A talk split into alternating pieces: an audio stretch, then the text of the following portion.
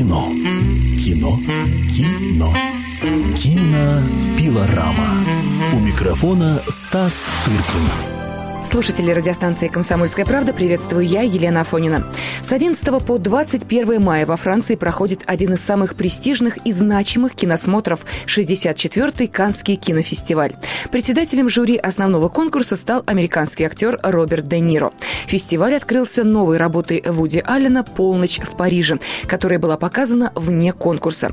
Сейчас в Каннах находится и кинообозреватель «Комсомольской правды» Стас Тыркин, который готов рассказать слушателям радиостанции «Комсомольская «Комсомольская правда» о тех картинах, которые уже смогли оценить и зрители, и критики. А, да, здравствуйте. Была показана уже половина конкурса. Общее впечатление довольно пока далекое от лучших времен, которые были когда-то в Канах. А, в общем-то, если они вообще были. На сегодняшний день э, могу сказать, что мне понравилось две картины. Это фильм «Братьев Дарденов. Мальчик с велосипедом». Это практически шедевр. Если еще снимают шедевры, то я думаю, что вот это э, один из немногих таких примеров. Фильм посвящен, рассказывается о судьбе брошенного своим отцом десятилетнего мальчика, который неожиданно находит девушку, женщину, которая может и хочет его поддерживать в этой жизни, так сказать.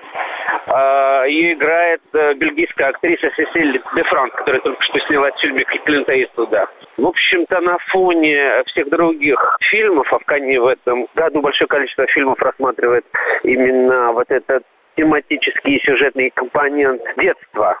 Дети а, присутствуют в очень многих фильмах, и, как правило, они являются либо объектом какого-то сексуального насилия, либо каких-то таких неблаговидных поступок, поступков со стороны взрослых, как, например, в фильме, австрийском фильме «Михаэль», э, который просто является собой клиническую картину педофила. Фильм «Михаэль» рассказывает об одноименном, значит, австрийском педофиле, который содержит э, маленького мальчика в подвале, как это принято у австрийцев, о которых регулярно новости сообщают, что тот или иной представитель этой гордой национальности содержит в подвале, в заточении либо свою дочь, либо еще кого-то. Вот э, один из таких случаев жив, жив, жив, живописует эту картину, которую очень трудно смотреть, хотя она не несет, в общем-то, в себе никак, никакого графического изображения того, что происходит между взрослым дядем, дядей и маленьким мальчиком.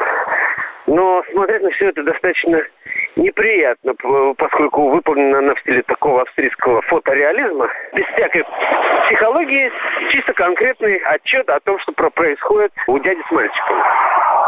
Вот на этом фоне картина братьев Дарденов, которая возвращает, так сказать, утерянную уже многими, в том числе и мной, верой а, в прекрасные человеческие какие-то помыслы и поступки стоит э, особняком, можно было бы сказать так, если бы сегодня не показали чудный тоже совершенно фильм Аки Каурисмяки э, под названием «Гавр», который тоже в, глав, э, в центре тоже.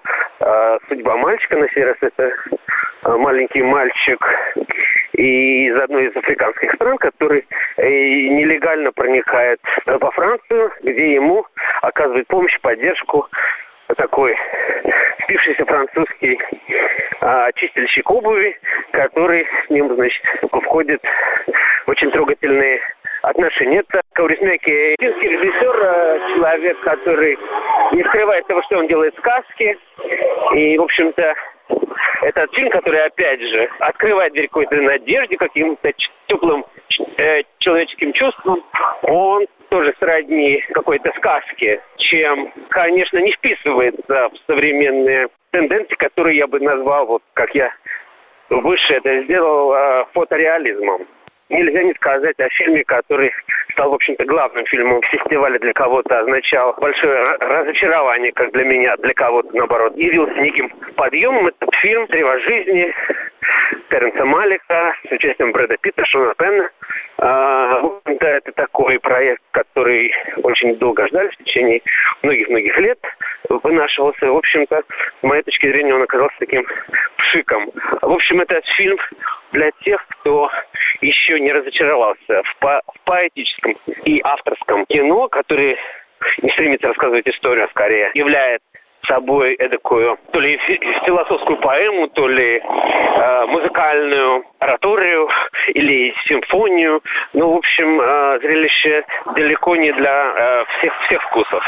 Появилась информация, что актера Брэда Питта, исполнителя главной роли в фильме «Древо жизни», в буквальном смысле освистали. Неужели это действительно так?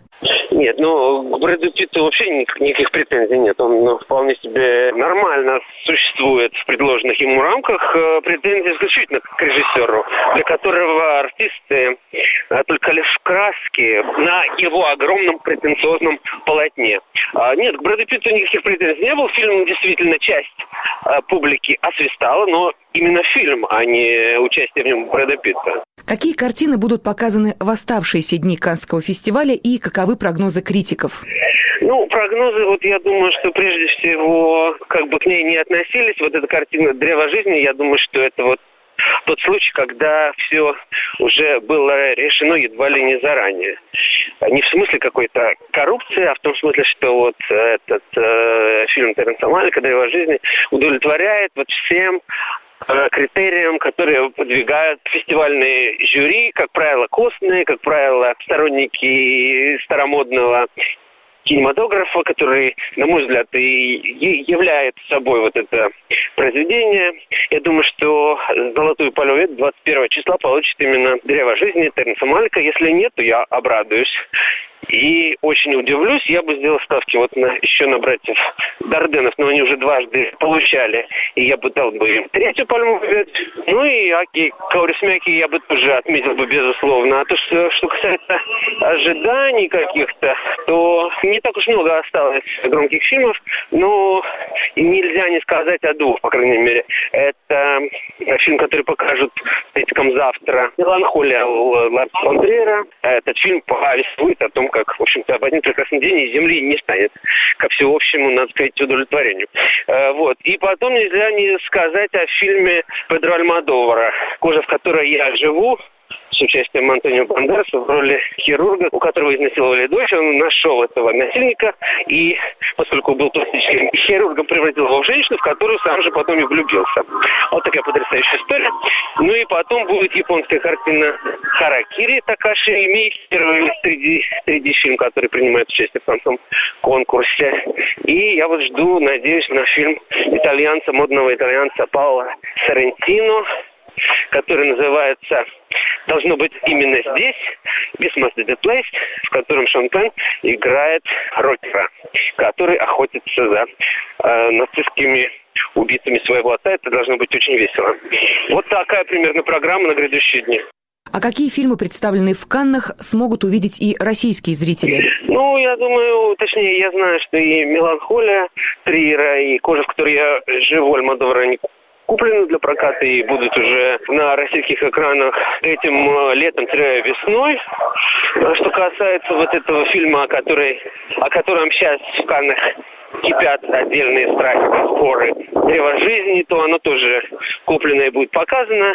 Но относительно того, вызовет ли оно большой интерес, меня большие сомнения. А Кан это чаще всего напоминает такую, знаете, бурю в стакане воды. То есть люди бегут, расталкивают друг друга утром в 8 утра локтями, чтобы попасть на какой-то фильм, который через два дня выходит в кинотеатр и не вызывает, ну, никакого интереса. Даже смешно вспомнить, что вот так вот я и не попал в прошлом году на фильм «Beautiful» Александра, Алехандро Гонсалеса Иньярриса. И спустя вот не, э, не, несколько месяцев тому назад он э, вышел в прокат в России не вызвал, ну, решительно никакого ажиотажа. Я думаю, то же самое будет происходить с древом жизни. А все это, конечно, игрушки для канских интеллектуалов и не более того. Лично на тебя, Стас, какие картины произвели наибольшее впечатление и почему? Да, мне понравился, вот я о нем уже сказал, фильм Дарденнов, против Дарденнов, «Мальчик на велосипеде» по причинам, опять-таки, мной описанным а выше. Мне понравился из такого мейнстримного кино Хотя для кого мейнстрим? В Каннах это, конечно, мейнстрим. Этот фильм такой называется «Артист» э, француза Мишеля Азанавичуса. Фильм очень развлекательный, смешной, но э, сделан э, в черно-белом значит, режиме, и э, это фильм не мой. не мой, но это очень э, увлекательная комедия, которая повествует об артисте немого кино, который не может перейти в кино звуковое по причинам, от него независящим. Это очень смешной и развлекательный фильм, который, я надеюсь, будет показан в России. Один из редких фильмов Канского фестиваля, на котором реально удалось отдохнуть. Я напомню, что на телефонной связи со студией радиостанции «Комсомольская правда» находился кинообозреватель комсомолки Стас Тыркин, который продолжает следить за кинособытиями 64-го Канского фестиваля, завершающего свою работу 21 мая. Кино. Кино. Кино. Кинопилорама.